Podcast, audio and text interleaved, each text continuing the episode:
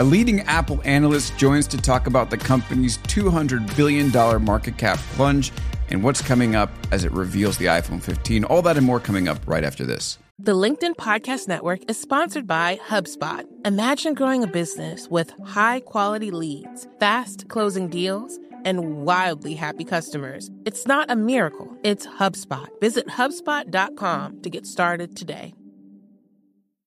Welcome to Big Technology Podcast Friday edition, where we break down the week's news in our traditional, cool headed, and nuanced format.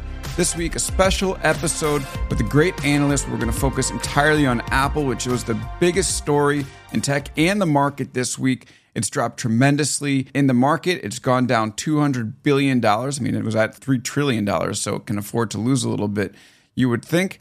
But uh, the big news is that it has really exceptional weakness in China that's starting to be revealed in, in a very public way, and uh, and some challengers uh, and plenty more to discuss. Joining us today, we have a special guest with us, Walter Piecyk. He's a partner at Lightshed Partners and the GP at Light, Lightshed Ventures. A, a, real bear on Apple. So this is going to be a fun conversation. Well, welcome to the show. Thanks. Thanks for having me. So let's start with what's going on with Apple. You know, the stock plunges. Everyone's trying to figure out why. A couple things bubble up in China. First is that China has banned government employees from using the iPhone, and then we learned that it might extend beyond that to, to even state-funded companies. So can you take us into what's happening there? I mean, is that really a reason for the stock to fall so much? I mean, I'm not sure that that event in and of itself is creates enough of change in numbers for analyst estimates. I don't think you've seen any analyst yet, or I don't think they will next week come out and cut numbers. Uh, it's obviously hard to gauge because okay, you can't use your iPhone in a government agency. It doesn't mean you can't not use or use it outside that agency, at least yet. Um, but I think that the concern that investors would have is kind of how much does this, what's the slippery slope? What's the next step that China te- takes? What's the next step that the US takes in terms of restriction? Remember, the root of this is, is the banning of Huawei. There's obviously been discussion on, on the use of TikTok uh, within government agencies in, in this country what's what's interesting is that the Chinese government has a lot of power. I've covered this industry really basically since the, the mid 90s. And you know, there's times even in China within existing operators, if one telco operator gets too many subscribers and the government will would like balance, they have a way of influencing market share shifts in between companies within their own country and then obviously you know the shares within the within um, you know the device sellers, whether it's a U.S. company versus a, versus a Chinese company. So I think the bottom line is that's a long way of saying like what happened isn't necessarily material in terms of you know negatively impacting Apple's earnings. It's not going to cut 15% or 10% out of Apple's earnings. It's just highlighting that as things ratchet up between the U.S. and China, you know, there's a lot of potential risk there. And I was spending most of the week trying to figure out who has the leverage here, right? Because Apple has 20% of its business in China. That's a huge percentage. And it has a tremendous amount of manufacturing there, which it's been trying to diversify, but it's really in the early stages. Then you have China, right? People do like the iPhone there. It's a very popular phone. And Apple is responsible for millions of jobs. So it's not like China is going to say, Apple, get out of the country. Uh, but it's showing the company, hey, listen, you know, or, or really showing the U.S. like your your big companies, and some ways your economy. I mean, Apple's seven percent of the S and P 500. I think eleven percent of Nasdaq. Right. So your country, your company's health depends on our markets, and we have the power to do what we want to them when we want to. So this is obviously a leverage play. It doesn't seem like either. You know, there's going to be a big divorce, but like, who do you think has the power here? And why do you think anybody would even risk that relationship given how important it is to both? I mean, I think one of the key key points of those multiple points that you mentioned was the number of jobs that Apple creates in China. So there's effectively a codependency between the company and the country. So to your point, like as China ratchets it ratchets up against the US and using Apple in some ways, there might be some limitations in terms of the impact that they can have on their own economy. On the flip side, you know, I've heard some talking heads, you know, say like, oh, you know, they can just Apple can just snap their fingers and pull manufacturing out of China. it doesn't work that way. I mean, it takes a while to get plants up to have them be able to produce um, iPhones that are high quality, right? There's a lot of times when you talk about good margins, it's managed. It's the the expertise that Tim Cook, the CEO of Apple, has in managing that supply chain uh, in order to have you know quality product. You just don't change your manufacturing overnight. So I think there's a very strong codependency between you know Apple and and China the, the the thing that is a blind spot, I think, for me and all investors is we're still dealing with governments at a higher level. Um, and there's you know this kind of who's going to be the leader in AI and what can be AI, um, you know, as a technology. How can it be used by the military? And I think you know even if there is this codependency, who knows? Like, do am I a political? do I know enough about politics to know how much China is willing to take on pain if they see a larger, longer-term goal in terms of making sure that they have the technologies that they need and they're, they're not restricted by the U.S. government in terms of AI development or you know the use of some of their products in, in the U.S. by U.S. consumers. Kind of a controversial question, but you know the U.S. has been trying to cut off China from. Uh, and has been cutting off China from basically all the chips that you need to build advanced artificial intelligence, the chips that you need to build fast smartphones. And we're going to talk about that next. And there's been this big campaign against TikTok in the US. I mean, obviously, China feels and hears all of this. Do you think the US is overstepping here? I mean, there's there are consequences in some ways to these statements and actions. And there there can be is this maybe like the punch back, beginning of the punch back. I mean, I heard again, I heard someone say like, "Oh, this is all a response to what we did." Like let's not forget the number of US companies that have social media apps that are restricted in, in China. So, you know, if you want to go for like a tit for tat in terms of who did what first, I mean, I think it goes both ways. But again, US companies um, are getting restricted. And that's what, you know, not to get off topic, but, but let's look at what the FTC is doing when they're looking at, you know, the antitrust issues that they have with, with some of the companies that, that Lina Khan is going after. And they're not looking at it on the more global basis where let's say you restrict, um, you know, EA or, or um, you know, whoever Microsoft is buying versus to the benefit of Sony, which was not a, a uh, U.S. company. Um, not EA. Um, Activision. sorry. Activision. Sorry. Brain brain fart there. Yeah. So I mean, eh, these things I think um, I think all come to play. So I, I don't I wouldn't blame necessarily one side versus another. But as an American citizen, I, I'm surely and you know aware of the restrictions that U.S. companies have had in operating in that country. No doubt. I mean, I guess it's clear that the U.S. companies are restricted there, but they have a government that's more willing to take swings that ours is not. So does the U.S. need to pump the brakes a little bit to avoid retribution?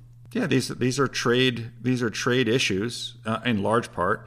You know, they they are I think wrapped up in a lot of times. Um, you know, public safety or free speech or things like that. But at the end of the day, trade is a big part of that.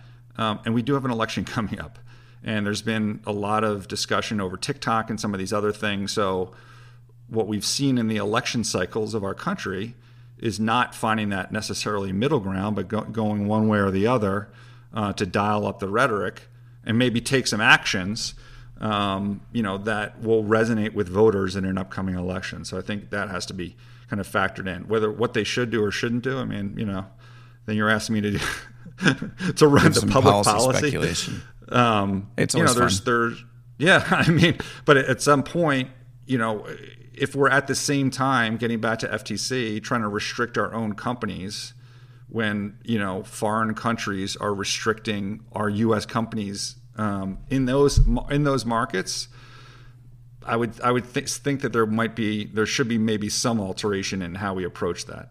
It doesn't seem to me that it's going to be a case where you know China just says no more iPhones in China. I mean that would be totally drastic and fairly unprecedented. I think in our like globalized but steadily deglobalizing economy. So I guess can't rule it out completely. It seems unlikely. The I mean, thing- with, the, with, the, U.S., just sorry to interrupt you, but the U.S. has has banned um, you know infrastructure purchases from you know these Chinese companies and and has funded the existing infrastructure to be ripped out of existing telco networks.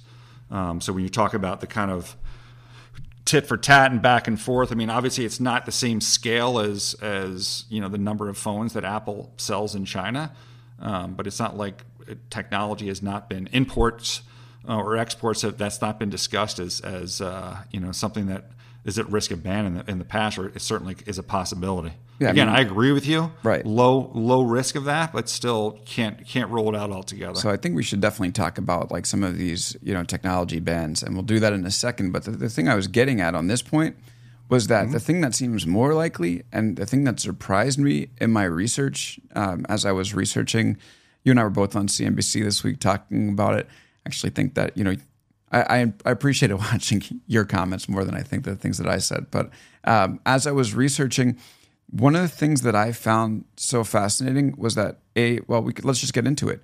There's a faster Huawei phone called the Mate 60 that's just come out, which is just like basically taken a, a, a dramatic step forward in terms of connectivity in China. And it's not only the faster specs. I mean, it sold out in like two days right away. But it's not only the faster specs that people are interested in. It's this matter of national pride. In the US banned Huawei from using the Android operating system. And that effectively, and between that and the restrictions on connectivity, the the adoption within China, I think, tanked. And the iPhone was the beneficiary of that. Now, with this faster phone, the thought is that Huawei can start to make up some of that market share. And with a product that has somewhat close to parity uh, to the iPhone in China, the thing that this is a thing that surprised me is that it's now becoming a matter of national pride in China, where people are like, I am a, I believe in the government, I believe in our country. I'm a Huawei user, and this what this government thing signals is that you know if you are a true um, supporter of the Chinese Communist Party, you're not touching that iPhone. You're going to get this Huawei Mate 60 and roll with that. And when it becomes this sort of a move a movement phone versus a specs phone, that's where you could end up seeing the iPhone really lose some share there. I, I think that's 100% true. It's just there's different elements of it. The the the a that the you could already have that sense of pride, right? That may already exist. Mm-hmm. B the government can impact it through um, how they communicate with with the citizenry there, right? Uh, and the third thing is just outright impacting it, meaning like again talking about this. There's a word for it. I forget what it is, but this need for balance. So let's say you had AT&T, T-Mobile, and um, and let's say Sprint still existed, and they were a really weak third competitor. And the government said to the other two guys, you cannot t- sign up new customers for the next six months because we want Sprint to be able to sign up new customers.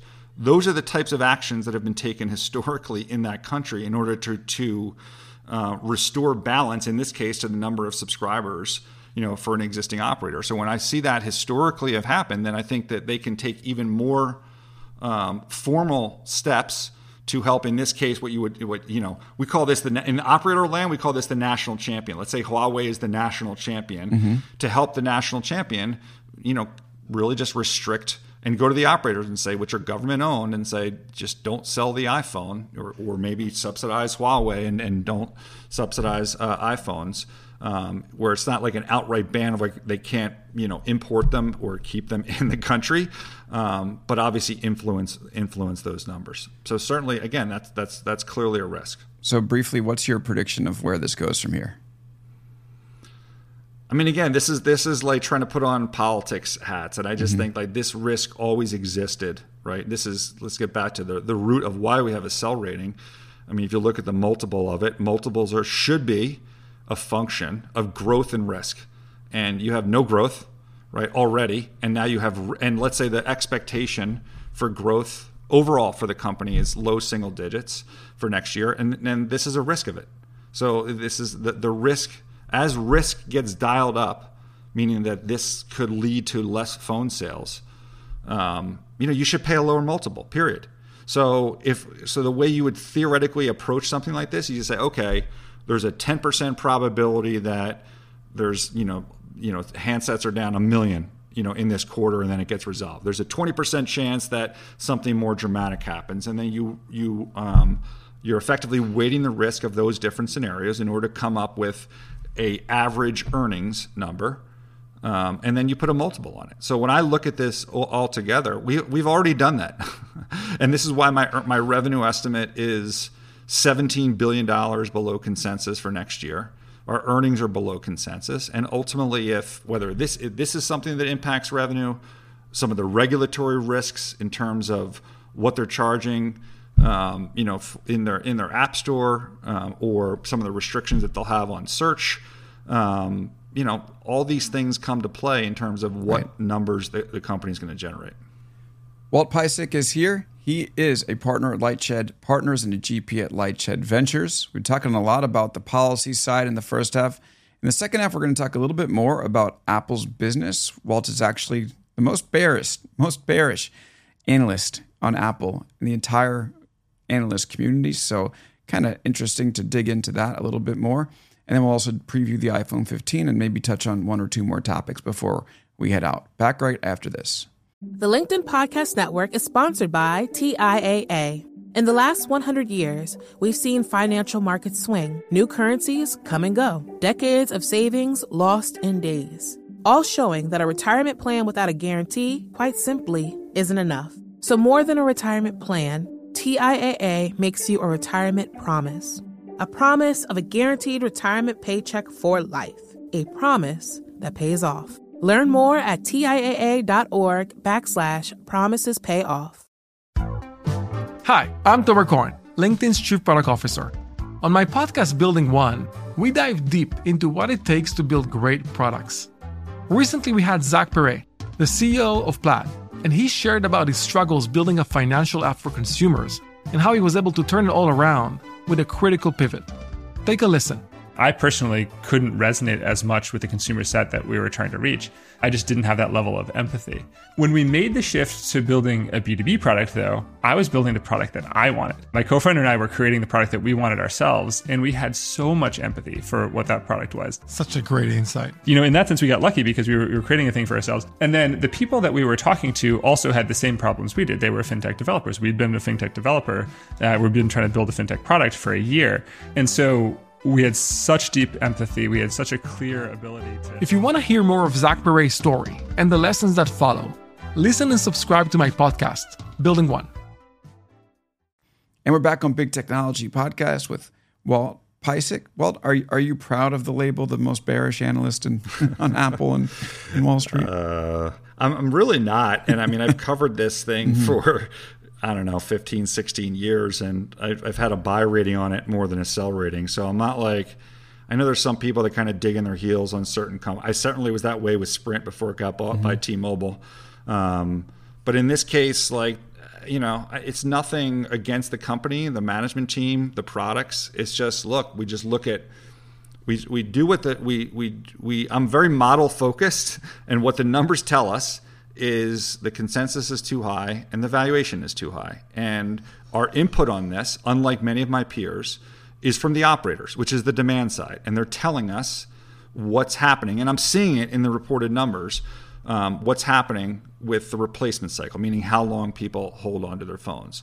And I had this very similar situation back in, I think it was 2012 where we had downgraded the stock. In that case, it was from just a buy to a neutral. We had, didn't hadn't gone to sell at that time and early on, you know, the stock didn't work out, and I was on, you know, on uh, CNBC. You have egg on your face, blah blah blah, and then and then the misses started happening, and um, and the stock the stock was impacted. So look, I don't know if I'm going to be right or wrong, but I just look at the numbers, right? Driven, and by the way, our peers are you know do a great job, and they do something I don't do, which is they go to Asia and they figure mm-hmm. out what the supply is. The risk on that though is you know, I can think of certain analysts, they come out and they say, oh, Asia's telling us that they're going to make this number of phones. And then two weeks later, they get revised down because Apple goes to them and says, yeah, you know, we're not selling as many phones, so we're reducing the production. So that's a supply based, supply side based analysis, and ours is more focused uh, on the demand side. So, um, it, go ahead. Sorry. You've had you brought up two things uh, that I want to touch on, and then we can get back to to this. But the first is valuation right? And the second is the upgrade cycle. So, first valuation. Okay, I look at it pretty simply, which is that I see the numbers, right? Apple's up 40% this year. It was it, it hit all-time highs above 3 trillion dollars and stayed there for a while even as its revenue contracted for three straight quarters and it looks like it's going to do that again this quarter. I mean, how does a company end up having such a high valuation, right? So it's not just the number, but it's multiple, right? Which is like the the forward looking price to earnings ratio was uh, above 30, which is just not does never had that in its history before. Um, and again, if if its revenue is going down, sales are going down, for it to soar in this way just seems completely counterintuitive. So let's touch on that first, and then get to this slowing upgrade cycle. What do you think? Sure. Um, first of all, I don't believe in the that the market is efficient every single day. Right. Over time, um, the market is efficient in terms of growth and valuation. So sometimes, you know, you just have more buyers than sellers. People are buying for defensive reasons. There's, you know, shifts into into certain types of, of companies. Um, maybe there's a hope for, for growth. I mean, earnings estimates have, have come down. So, you know, these things happen from time to time. And, and look, maybe I'm going to be wrong. And they're going to outperform even consensus. And, and the stock is reflecting better growth in 2024, which which the upcoming quarters quarters, excuse me, um, will determine that. But um, you know, it just kind of is what it is until it isn't. Right? Everyone's like, oh, it does, doesn't go down. By the way, there was also a time when there was a lot of discussion of, hey, this thing should be valued like a SaaS or, or like a services company like Netflix, which I also found amusing because Netflix's PE multiple was actually lower um, than Apple's. And, let, and let's just focus on that for one second. Netflix spent two decades building what they have today in terms of investing in content, investing in technology, which is massive, investing in customer acquisition. And they're undoubtedly the biggest in, in this one segment of what Apple does. And they're a $30 billion company, right? Apple's in 80 Apple services business alone is $80 billion. And by the way, it's growing, it grew less than 10% in the last three quarters. So it's not like you're getting hyper growth in this segment. So to say like, let's take a, a you know, a business that's 20% of your total growing at 10%. So you're, you know, you're adding what, two percentage points of growth and you're going to re-rate the entire company to say this is a service business. A, that's, that's I think faulty logic. And B, mm-hmm even if you did that, you're not even getting a higher multiple because the multiple's already as high as as some of these other recurring revenue businesses like Netflix. Exactly. I mean, 52% of the revenue is still from iPhones. So, yeah. All right. And by the way, like iPhone 100% is a recurring revenue business in the sense that those customers come back to you, mm-hmm. right?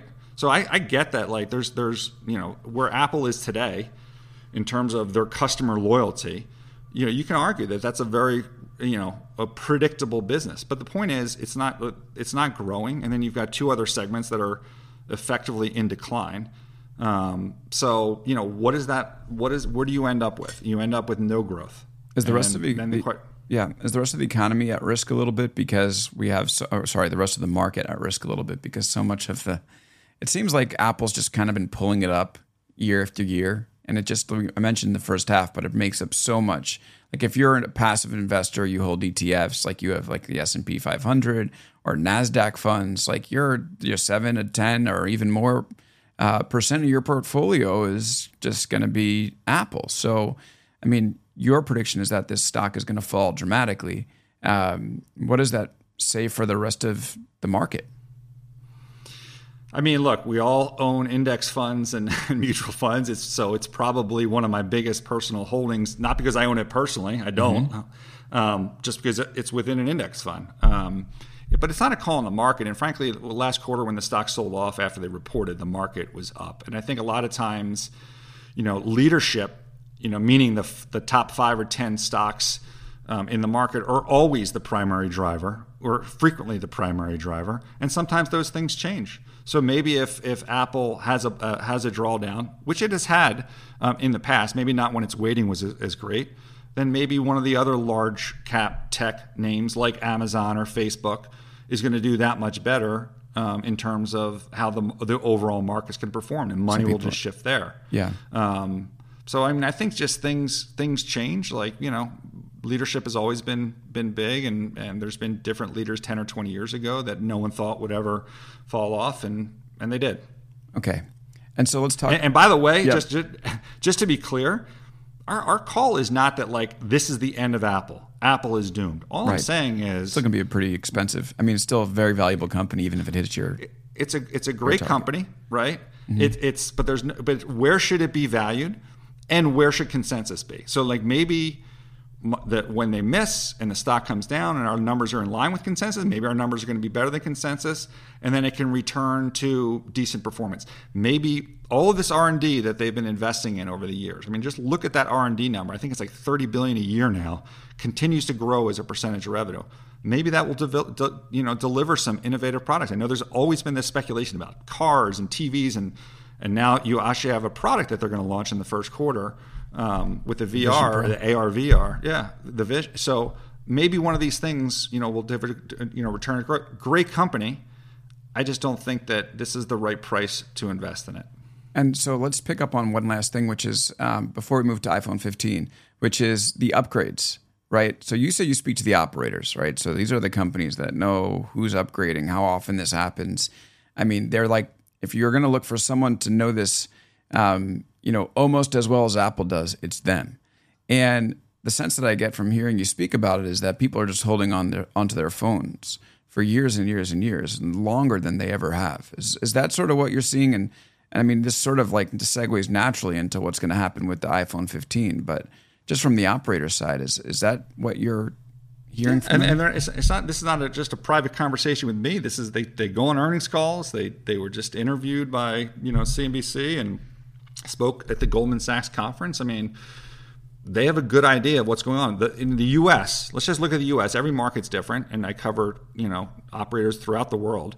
But in the US they actually 80% of the sales actually go through their own distribution channels and then they can put their finger on the scale one way or another in terms of subsidies and you know the payment plans and, and how those things work. And you know whether it's America Movil which is emerging markets in latin america or the developed markets the, the story is the same which is people are holding on to their existing phones longer and we can sit here debate and you know make negative comments about the evolution of the products and it's not revolutionary but but um, but that the facts are what they are and the outlook um, from these operators which again have a good sense of how things are progressing, um, that that replacement cycle is going to continue to, to lengthen, which is going to make it very hard to grow. So if you look at last quarter, it could have been worse. They did have some growth from I think India and a couple other emerging markets, um, which was surprising. Then the question is like, well, how sustainable? Yes, huge populations, but in terms of GDP, like number of people that can afford an eight hundred thousand dollar phone versus maybe some of the older models, and then when they purchase those phones, how much services revenue accretes? How many applications is someone going to buy in a market where the GDP is so low? And just one other point on that. What many people don't know is that services line that everyone gets so excited about includes an allocation of revenue from equipment, meaning that you spend $1,000 on, on an iPhone. I don't know what the exact number is. Maybe it's $100 or $200. They actually allocate into the services. no way. line. I had no idea that Yes. was the case. That's Yes. wild. Why? Because they say, well, the accountants tell them because you're getting free services like message and maps, and these are these are services, so that needs to be booked in the service line. So to the ex- so when, there so there is in one portion of the mm-hmm. revenue some correlation to the actual number of phones that are sold. Aside from if your mix is going to go to emerging markets, like how many people are going to be doing paid subscriptions in those markets. Okay, before we end, what's your feeling on the iPhone 15? I mean, I have no idea. I think my friends are all upset about the new cord, and no one wants to pay. Really, I'm personally excited about more. that new cord. It's like finally some standards in my laptop is USB C. Everything I'm plugging in is USB C. The fact that my iPhone is a Lightning cable is driving me nuts. I've been I didn't upgrade to the 14 just so I could get the 15. But maybe that I'm an outlier. You think you think I'm weird because of that? I don't know. No, you're, you're you're with my kid. He's like, yeah, he's psyched about it. I think people that upgrade frequently, like Rich uh, Rich Greenfield, my partner, um, is is very excited about it because he's got all the newest phones. But for those of us that have two or three year old phones, we're still plugging into bricks that are that have the old USB connection. So, um, I mean, and who knows? At the end of the day, like. We'll see if it's evolutionary. I mean, you, there's people out there that constantly say this is the super cycle, super, and like, look, there's one, there's been one super cycle, super, super cycle. It's when it, the phone got bigger in the 6S, right? I mean, in the six. So it wasn't Yeah. COVID. It was just sizing. I mean, COVID, you had, um, you know, you had good growth, but not like the growth you had with the with the true super cycle. Yeah, Yeah. and certainly 5G has not delivered that either. Are you how are are you going to stick with whatever you have, or you think you'll make the move? I have an I have an iPhone 12, and my issue is not only bat. Well, it is battery. It's just the mm-hmm. thing when it gets heated up at all, the, the, phone just turns. Yeah. the phone just turns off. So I may actually. I'm doing due it. for an upgrade. I'm on a 10. uh, I plug it into a car. I, I worry. You're on a 10. Phone. Yeah, I mean, so, I've so really you underscore on. the thesis then. So exactly. the question though is, are you going to buy the new one, or are you going to buy last year's model no, no. at the lower price? I'm, I'm, I'm waiting for the 15. I've been waiting. I would have okay. been for on the 14. This this phone is uh, is really is true garbage. Uh, there's I've said it on shows in the past. Screen's cracked, bright line through it. The, I've replaced the battery, but plug it into a car and you know both the car and the phone overheat. It's like one of those like mutually destructive things. So yeah, I'm waiting. I'm excited for the, for that 15. Well, you, there's a, there's a little envelope, and I, I, think I was who did I read? I think um, I think New York Times or Wall Street Journal. Uh, Julia Stern, I think her name is, that she talked about the the packet you can get to slide your phone in to keep it cool to save the battery. So yeah, there's our tip for oh yeah tip for listeners so to when, preserve the battery life. my wife and I we we did a big road trip through the Pacific Northwest over the summer, and um, we would drive for about 30 to 45 minutes, and then stick the phone in the air conditioner and then be right. able to turn Google Maps back on. Okay, before we go, do you are you able to chime in for like one or two minutes just about the charter situation because we talked a little bit last week about the Dis- the problems that Disney's having in its business and we said what's going to happen with ESPN and now like just as that happened Charter and ESPN entered this big dispute.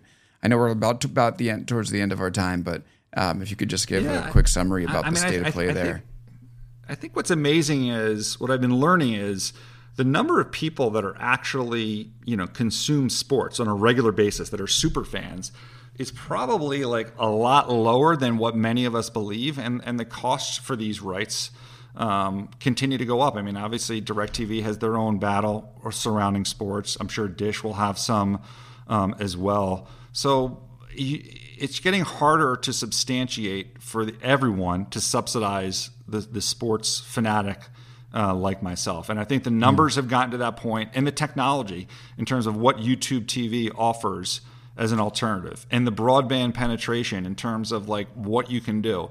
All of these things have now coalesced at a time where, you know, I think Disney is facing is going to be facing some very difficult decisions um, and how they handle that with charter. And, and look, the challenge here is I think the way it works is whatever they whatever they agree to with charter, I think is probably going to then accrue to other um, large distributors just based on most favored nations clause. Don't know that for a fact, but mm-hmm. I mean, you would think that you know as rights come up, or maybe even sooner, um, that those whatever the the new deal is that they cut with Charter is going to have a, a, broader impact. But so, um, it's it's a fascinating mm. time. I think things are, are kind of unraveling quickly in that whole ecosystem. And the fundamental dispute is ESPN is like we've acquired all these rights to air league games, pay us this amount to carry the network, yeah. and Charter is just like you're done, you're done. We yeah, pay us this amount that. for all of your subs yeah. when only whatever it is, let's you know right. some low, much very low amount are actually using it. So if if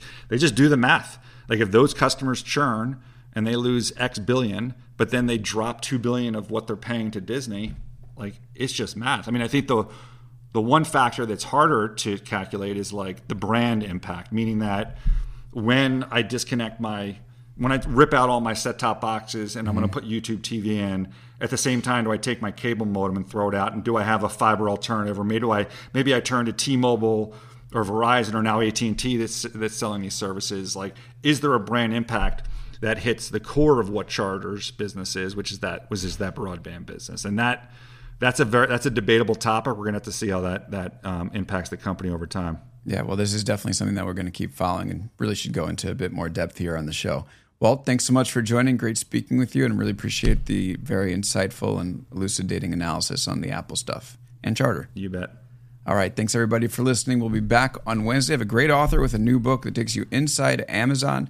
So stay tuned for that. And then plenty of great interviews coming up this month. Uh, back in action, we have some great stuff, including a very big CEO who I'm very excited to reveal. Maybe next week I'll let you know. All right. Thanks again for listening, and we'll see you next time on Big Technology Podcast.